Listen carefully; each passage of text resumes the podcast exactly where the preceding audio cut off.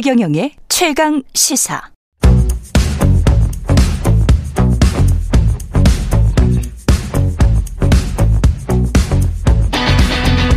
심리로 들여다보는 세상 이야기. 뉴스는 십니다. 네, 정치, 경제, 사회 등 우리 사회 다양한 이슈를 심리학적 관점에서 풀어보는 시간. 최경련의 최강시사 뉴스는 십니다. 아주대학교 심리학과 김경일 교수 나오셨습니다. 안녕하십니까? 네, 안녕하세요. 예, 반갑습니다. 금요일이라는 점에서 반갑고. 아, 그렇죠. 예. 이 뉴스는 십니다를 좋아하시는 분들이 굉장히 많아요. 그리고 저도 이제 금요일에 진행하다 보면 이 시간이 되면 아, 금요일이 끝나가고 한 주가 끝나가고 또 마음의 안정을 찾을 수 있는 시간이어서 참 좋아합니다. 저도. 뭐, 예. 왜 Thank God it's Friday. TGIF. 네, 네, 예. 네, 네. 점심 메뉴 이야기부터 시작해서 뭐 여러 가지 차원에서의 어떤 선택 결정의 장애에 관해서 오늘 이야기를 하실 것 같은데요. 네, 네. 네. 뭐뭐 뭐 선택 장애다, 결정 장애다 네. 이런 얘기를 뭐 우리가 주위에서도 많이 평상시에 쓰는 것처럼 네. 참 하루에도 그걸 이제 일일이 세 번 심리학자들이 있어요. 아 그래요? 몇 개의 선택을 하는가. 음. 네, 크고 작은 것들을 적게는 4, 50회, 많게는 거의 200회까지 한다. 하루에? 네. 자, 몇 시에 나갈까? 어떤 옷 입을까? 그렇죠? 예. 그 다음에 버스를 저 버스를 탈까? 그리고 어, 앞에 갈 앞쪽으로 갈까? 뒤쪽으로 갈까? 뭐 수많은 선택들을 하죠. 아, 그렇구나. 네. 보행을 할 때도 마찬가지고. 네, 네. 그래서 자율주행 자동차 만들기가 지금도 힘든 것 중에 하나가 너무 많은 선택들을 우리가 의식하지 못하지만 그러네. 그 짧은 시간에도 정말 무수히 많은 선택들을 계속해서 해야 되고 결정을 해야 되기 때문에 그 2차선으로만 쭉 갈 수도 있는데 갑자기 1차선 가고 싶단 말이죠. 그렇죠. 네, 네. 네. 그리고 네. 갑자기 들어갈 때 네. 나는 분명히 자장면 먹으러 들어갔는데 네. 갑자기 앉자마자 짬뽕 주세요. 그렇죠. 이럴 때도 얼마든지 있고요. 아이 많습니다, 저도. 네. 네. 심리학자들이 연구를 해보면 여기서 또또 다른 문제가 뭐냐면 음. 결정한 것과 선택이 또 다른 경우도 되게 많아요. 그게 무슨 말이죠? 그러니까 분명히 생각으로는 그래 A로 가자. 속마음은 네네. 속마음 그렇게 결정했어. 네네. 네. 그런데 어 행동은 그냥 B로 그냥 부지불식간에 나가는 경우도 많죠. 옷 고를 때도 그렇고 그렇죠. 식사 네, 메뉴도 네. 같은 걸로 주세요. 뭐 이런 말도 그렇죠, 막 그렇죠. 네. 속마음은 따른네. 어, 네. 인간에게는 어, 감정이라는 것이 있기 때문에 어. 물론 다른 동물에게도 감정은 있지만 인간에게는 감정이라고 하는 것이 있기 때문에 이 감정이 저희들이 이렇게 표현합니다. 최종 결제 도장을 찍어줘야 어, 선택이 일어난다. 아. 네, 네. 이게 신중 신중한 거하고 결정장애하고 어떻게 구별을 합니까? 어, 신중한 것과 결정장애 이제 네. 신 똑같이 오랫동안 생각을 했는데 네. 그래 이거다 라고 가는 사람과 네. 결국은 이도저도 아닌 그렇죠. 걸로 가는 사람들이 있죠. 갑자기 모 전 의원이 생각이 납니다. 최근에 그 예. 저는 쉽게 이렇게 말씀드려요. 예. 이제 심리학 연구들을 종합해서 감수성 문제다. 감수성 문제다. 감수성 문제다. 뇌에서 감정 있죠. 그러니까 이성 논리 계산 이런 거 말고 음. 이성 논리 계산 말고 감정 감수성이라고 보통 표현할 수도 있겠지만 예. 감정 영역이 뇌에서 손상된 분들은 진짜 심각한 결정 장애가 와요. 어. 그래서 저희도 역으로 알게 된 거예요. 아, 그래요? 연구자들도. 예. 아, 아무리 이성적이고 논리적으로 계산하고 머리 굴리고 아니면, 어, 심사숙고한다고 해도 결국 최종적으로 어, 감정이라고 하는 것에 결제 도장을 받지 못하면 음. 행동이 안 일어난다. 그 그렇군요. 선택이 안 일어난다. 예. 그래서 제가 그 굉장히 많은 그, 어, 그 결정을 해야 되는 위치에 있는 분들한테 자, 시도 읽으세요. 음악도 들으세요. 음. 예, 그리고 예술도, 어, 예술적 활동도 많이 하세요. 어, 체험도 많이 하세요. 이게 바로 뭐냐면 결국 아무리 당신이 생각해도 제대로 이성적으로 된 결정, 생각해도 그렇죠. 이성적으로 아무리 생각해도 결정이라고 하는 것을 하는 순간에 당신은 감정의 도움을 받아야 됩니다. 참 인간이 묘하네요. 네, 네, 네. 참 인간이 묘하게 설계돼 있고요. 네. 20세기 후반에 뇌과학과 인지심리학 같은 분야들이 발달하면서 그걸 알아내고 아 상당히 많은 비밀들이 풀렸죠. 그러면 좋은 네. 결정과 선택을 할 때 감정이 작용을 하는 거는 100% 작용을 합니까? 어, 작용을 해야만 해야만 선택을 하게 거죠. 됩니까? 네, 네, 네. 그래서 우리가 역으로 어. 그렇기 때문에 수많은 결정들을 하면서도 네. 어, 그렇게까지 열심히 계산하고 머리 굴리지 않았기 때문에 그냥 어 내가 결정을 한 건가? 또 뭘로? 그렇죠. 그게 좋은 거죠. 감정이든 나쁜 감정이 작용했든. 네네네. 그러니까 이게 감정적인 결정을 한다와는 전혀 다른 거예요. 음. 생각을 했는데 감정이 허락해줘야 그 생각의 결과가 행동으로 이루어진다. 이렇게 보시는 게 더 맞죠. 첫인상 네. 같은 경우도 저도 모르게 저 사람을 좋아하기로 했어. 아니면 싫어하기로 했어가 마음속에서 결정되고 있는지도 모르겠네. 그렇죠. 예. 그래서 이 감정 상태를 잘 만들어내고 잘 키워낸 사람들, 음. 감수성이 잘 발달된 사람들이 좋은 결정을 하는 경우가 되게 많고요. 감수성이 발달한 사람이 네. 좋은 결정을 한다. 역으로 그래서 우리 사회가 공부 잘하는 분들이 이상한 결정하는 경우를 되게 많이 보는 것도 마찬가지죠. 아, 이 모든 원인이 공부 잘하는 사람들의 이게 이유가 있었나? 네, 공부를 잘한다고 해서 공부 잘하는 사람들이 시와 소설을 안 읽었던 거야. 네. 네. 네. 그래서 네. 뇌에서 감정 체계가 어, 망가진 그런 동물들은 네. 동물들은 어, 굉장히 자기 생존력에 관련된 계산을 잘하는 것 같지만 결국은 가장 중요한 자기 가족을 안 돌봐요. 그렇구나. 네네. 근데 되게 되게 중요한 건 네. 우리가 지적 장애 있는 분들 자식을 잘 못 키울 것 같다라고 하는 생각을 하는 경우가 많잖아요. 그 EBS 다큐 보니까 제가 좀 마음이 바뀌었습니다. 네, 이거 대단한 네. 편견과 오해. 예, 그렇습니다. 네네. 왜냐하면 감정 체계가 잘 발달돼 있으시기 때문에 음. 지적 장애가 있으신 분들이 자기 자식을 훨씬 더잘 잘 돌보는 경우가 음. 허다하고요.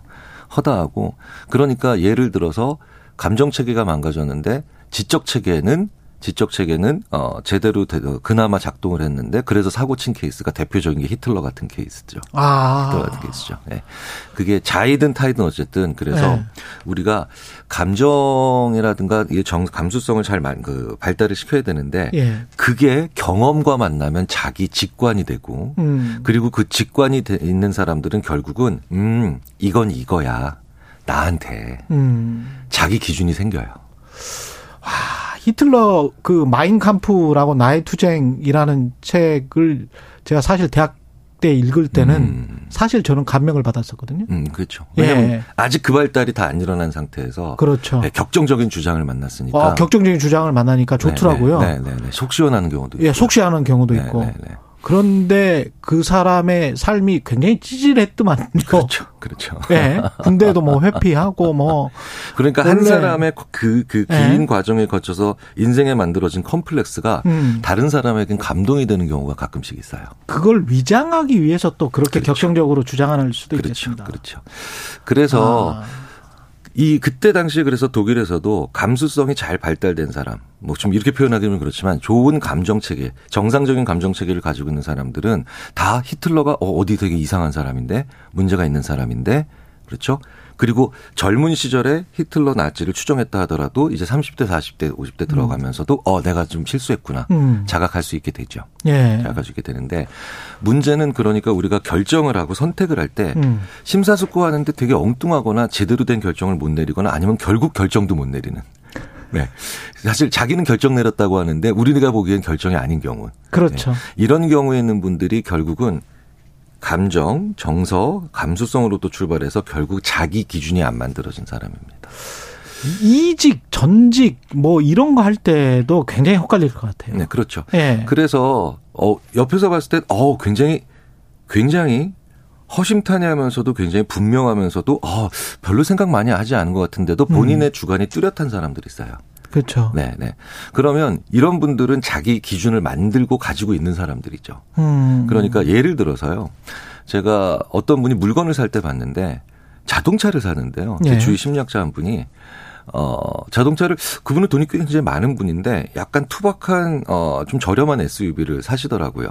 그래서, 아니, 왜 비싼 차도 많은데 이걸 사, 선배? 그랬더니 야 자동차는 튼튼하고 대신 찌그러져도 속 안 상하면 돼.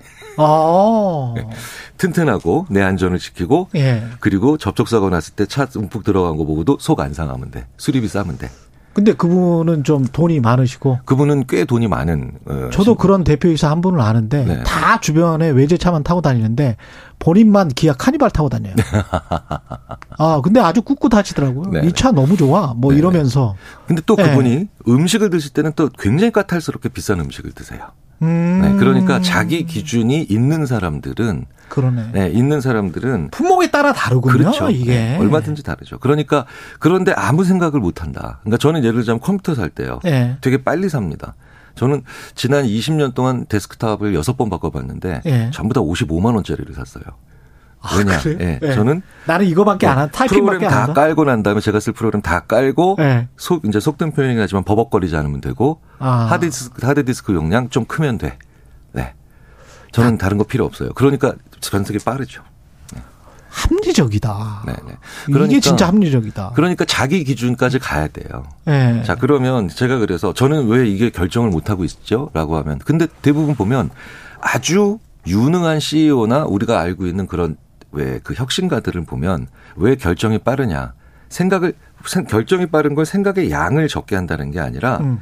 이성과 논리는 이렇게 차근차근 한- 가는 것 같지만 사실은 1 더하기 1 더하기 1처럼 가고 있지만 감정은 지난 수십 년간의 경험을 한 번에 시뮬레이션하는 정광석화 같은 과정이거든요. 그게 감정입니까? 직관입니까? 그러니까 감정과 경험이 만, 만나서 쌓이면 그게 직관이고요. 직관이 됩니까? 그 아. 직관을 가지고 계속해서 세상을 바라보면서 자기 것을 테스트 해 본 사람이 아 이건 맞고 이건 버려야 되는구나 음. 라는 과정을 끊임없이 반복한 사람이 가질 수 있는 게 자기 철학이죠. 아, 자기 철학이 있는 사람이 주식 투자도 자- 잘한다는 게 이것 때문인 그렇죠. 것 같아요. 그래서 예. 왜 대투자자들 보면 약간 철학자들처럼 보이는 철학자들이에요. 예. 마찬가지인 게 돈에 대한 철학이 확고해요. 그렇죠. 예. 그래서 자기 철학이 없는 사람들이 음. 사실은 행동을 하고 열심히 뭔가 하고 있는 것 같지만 내리는 결정의 과정에서는 사실은 계산만 하고 있고 그러네. 계산이 끝나고 난 다음에도 그 계산이 자기가 마음에 또 안 드니까. 그렇지. 자기가 네. 또 마음에 안 들어. 자기가 선택해 놓고. 네, 네. 아, 자기 기준과 자기 철학이 확고해야 네, 되는군요. 네. 그러면 그때 나올 수 있는 현상 중에 하나가 바로 뭐냐? 자기 느낌, 자기 감정, 자기 주관을 얘기하는 게 아니라 타인이 바라보는 나의 시선.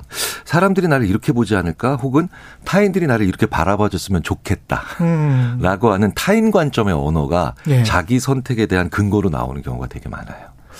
그럼 포인트를 좀 요약을 해 주시면 할지 말 뭐 안 해야 될지 뭐 이렇게 선택을 할 때 기준과 철학 그다음에 그게 확실해야 된다. 또 뭐가 있, 습니까 어, 두 번째로 음. 사람들이 가- 비슷한 선택들이나 참 많은 결정들을 음. 하잖아요.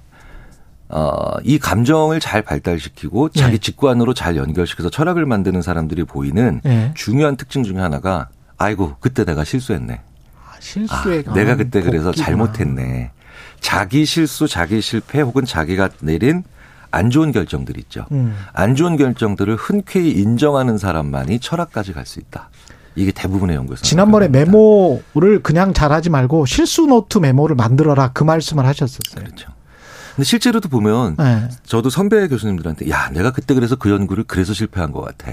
음. 내가 그 연구를 그래서 성공시켰잖아. 이런 선배들보다 자기가 무엇을 실패했는지를 정확히 얘기하고 흔쾌히 얘기할 수 있는 사람들이 배울 게 되게 많거든요. 그럼 계속 진화하고 발전하겠네요. 그 사람이. 그러면 그분들 주위에 배우려고 하는 사람들이 많아지고요. 음. 그러면 그분들은 다시금 또 자기 결정을 더 좋게 만들 수 있는 주위 사람들을 가지게 돼요.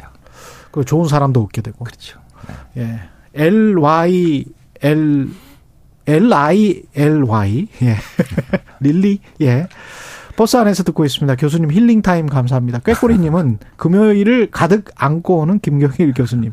공교님은 이 코너 너무 좋습니다. 오래 해주세요. 이런 말씀하셨네요. 예, 제가 놔드리지 않을 겁니다. 오래 하겠습니다. 예, 뉴스는 쉽니다. 김경일 교수였습니다. 고맙습니다. 감사합니다.